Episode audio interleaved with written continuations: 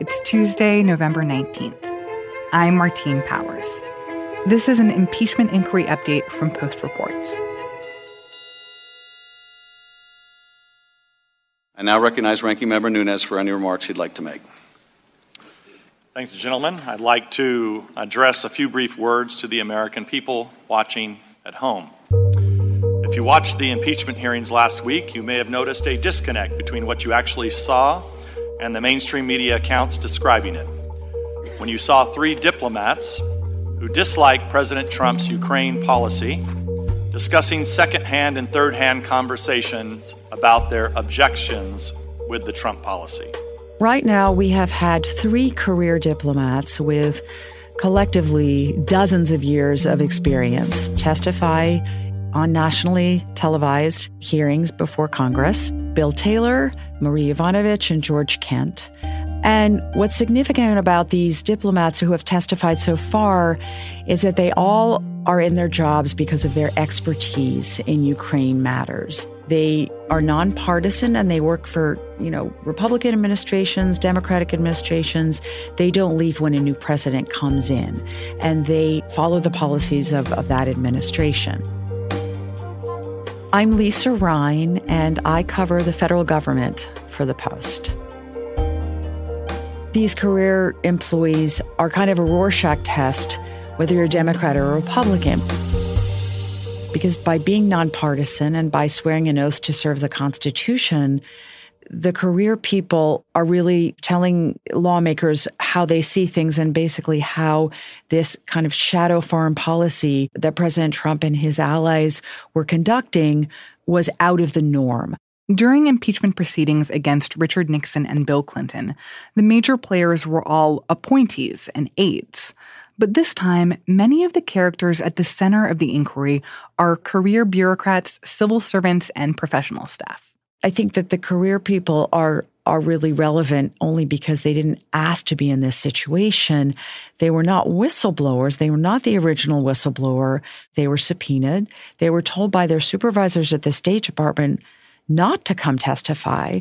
So these diplomats and other career officials have enormous potential to face retaliation. Marie Yovanovitch, the former ambassador to Ukraine, who has testified in open hearings, said that she felt threatened several times by President Trump, and she is still a State Department employee.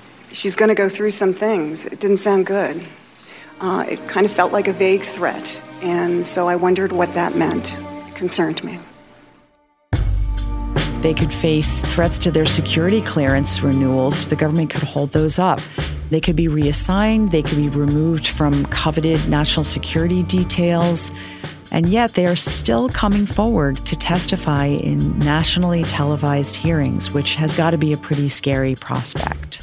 But they swore an oath to the Constitution, and each of them has said that they feel that the, the country's national security was at risk in the Ukraine matter. Lisa Rein covers the federal government for The Post.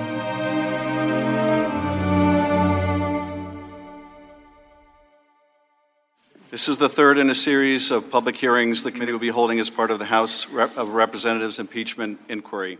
So, public hearings in the impeachment process resumed today. And it was all about the phone call that started the impeachment inquiry in the first place this phone call between President Trump and President Zelensky on July 25th. The morning testimony has now wrapped up. Who did we hear from this morning?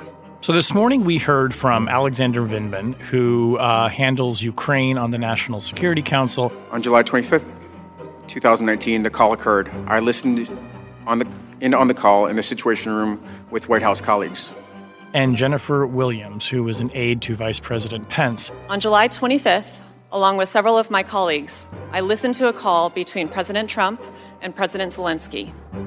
I'm Shane Harris. I cover national security and intelligence for The Post, and these days I cover the impeachment hearings. So here we had two firsthand witnesses to what was said, who then shared their reactions to the exchange between the two presidents. And what were their reactions? Well, both of them thought that it was either inappropriate or certainly unusual. During my closed door deposition, members of the committee asked about my personal views and whether I had any concerns about the July 25th call. As I testified then, I found the July 25th phone call unusual because, in contrast to other presidential calls I had observed, it involved discussion of what appeared to be a domestic political matter. I think that Vindman's reaction was a lot stronger. Uh, he said, What I heard was inappropriate. Those were his words. I was concerned by the call. What I heard was inappropriate. It is improper for the President of the United States to demand a foreign government investigate a U.S. citizen and a political opponent. Vindman perhaps going a little bit stronger than Williams, but Williams by no means saying this was perfectly normal uh, and was not concerning.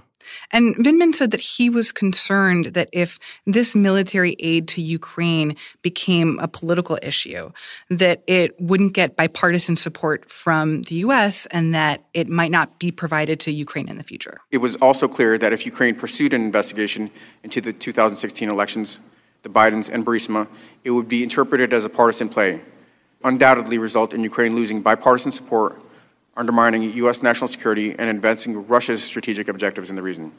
I mean, he very much believes in the policy, which is a bipartisan policy officially supported by the Trump administration, that it's necessary to provide military aid to Ukraine in their efforts to deter Russian aggression. And that by making this contingent on political investigations would send that message to Ukraine that we weren't behind them, that we weren't supportive. Uh, and, you know, members spent a lot of time trying to, you know, get to the, the root of this as saying that this is somebody in Vindman has, you know, his whole portfolio is Ukraine. He speaks Ukrainian. He has a Ukrainian background. He gets this policy a lot.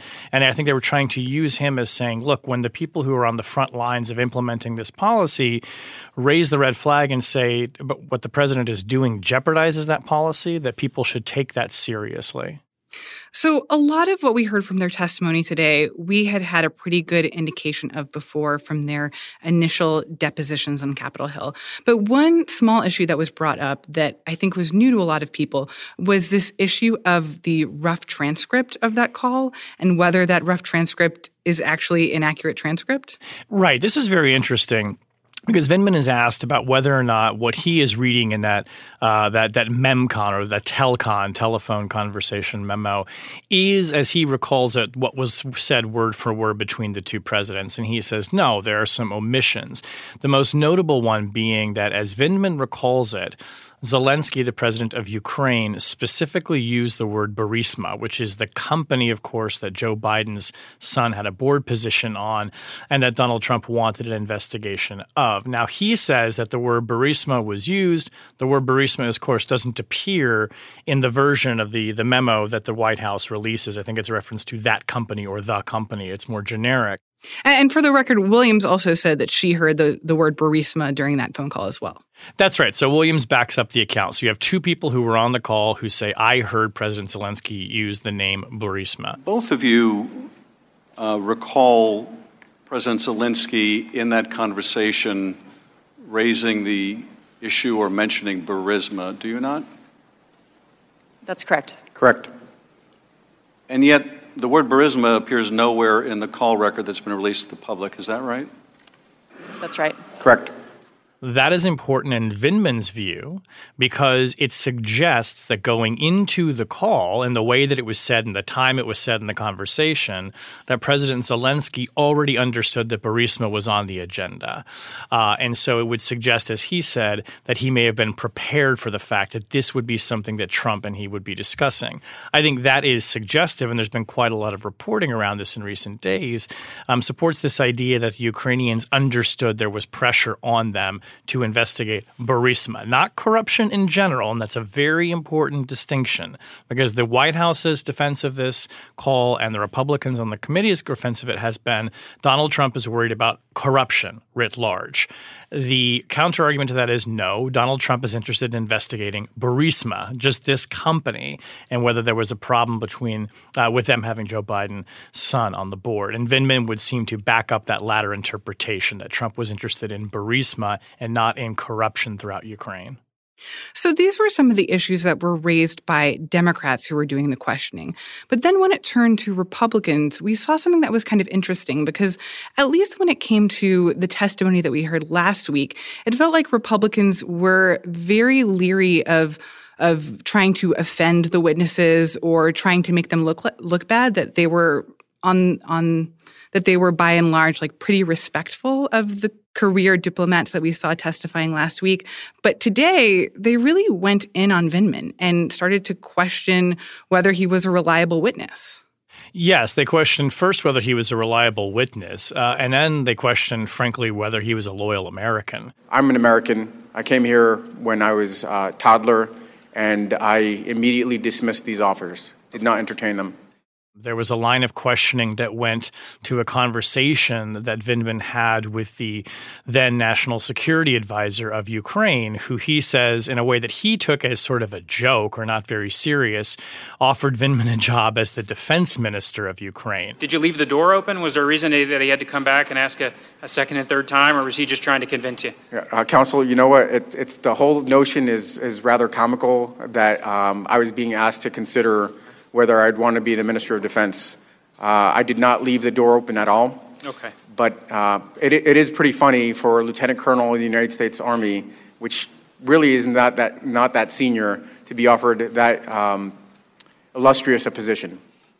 As, and he says, in the context of it, it didn't seem serious, and even says, "Look, I'm a lieutenant colonel. That's a pretty low position. It'd be kind of unrealistic to think they'd offer me such a job." But nevertheless, I reported that up the chain of command, documented it as this interaction with a foreign government official. He did everything by the book, and Republican lawmakers were seeming to seize on this to sort of say, "Are you sure? I mean, did you really? Did you take it seriously? Did you think about it?"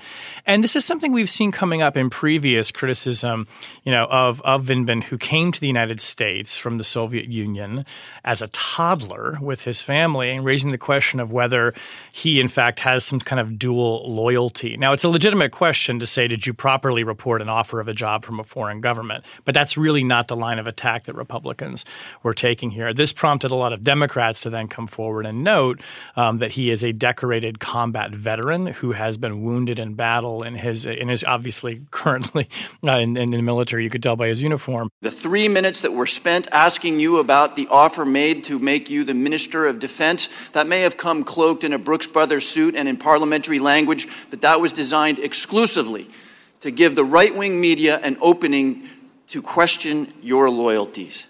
So it was a really fascinating exchange to see the Republicans essentially trying to say, you know, can we trust not just what you say, but can we trust your commitment to the United States?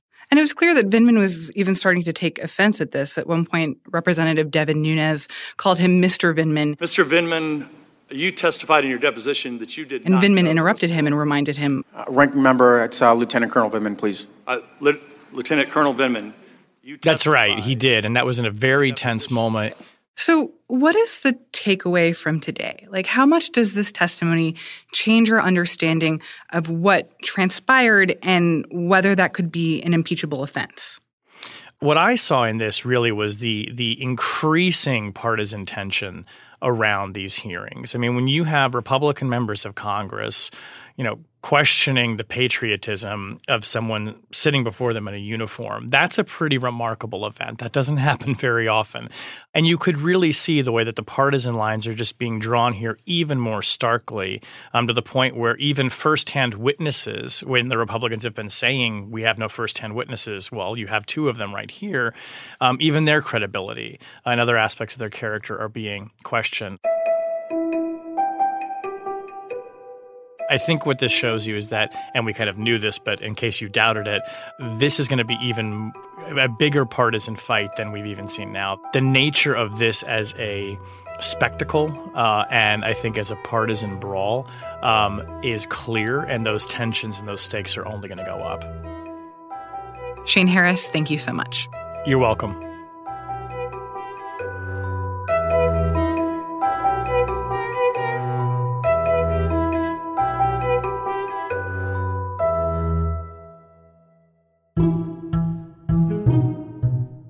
That's it for this segment of Post Reports. Full episodes of our show come out every weekday afternoon.